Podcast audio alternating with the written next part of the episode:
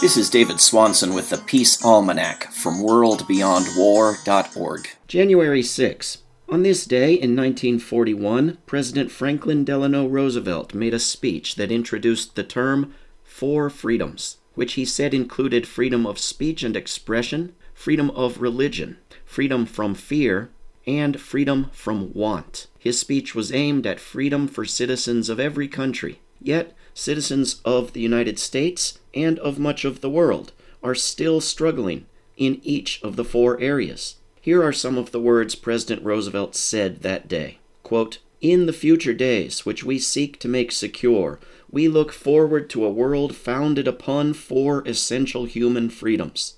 The first is freedom of speech and expression everywhere in the world. The second is freedom of every person to worship God in his own way everywhere in the world. The third is freedom from want, which, translated into world terms, means economic understandings which will secure to every nation a healthy, peacetime life for its inhabitants everywhere in the world.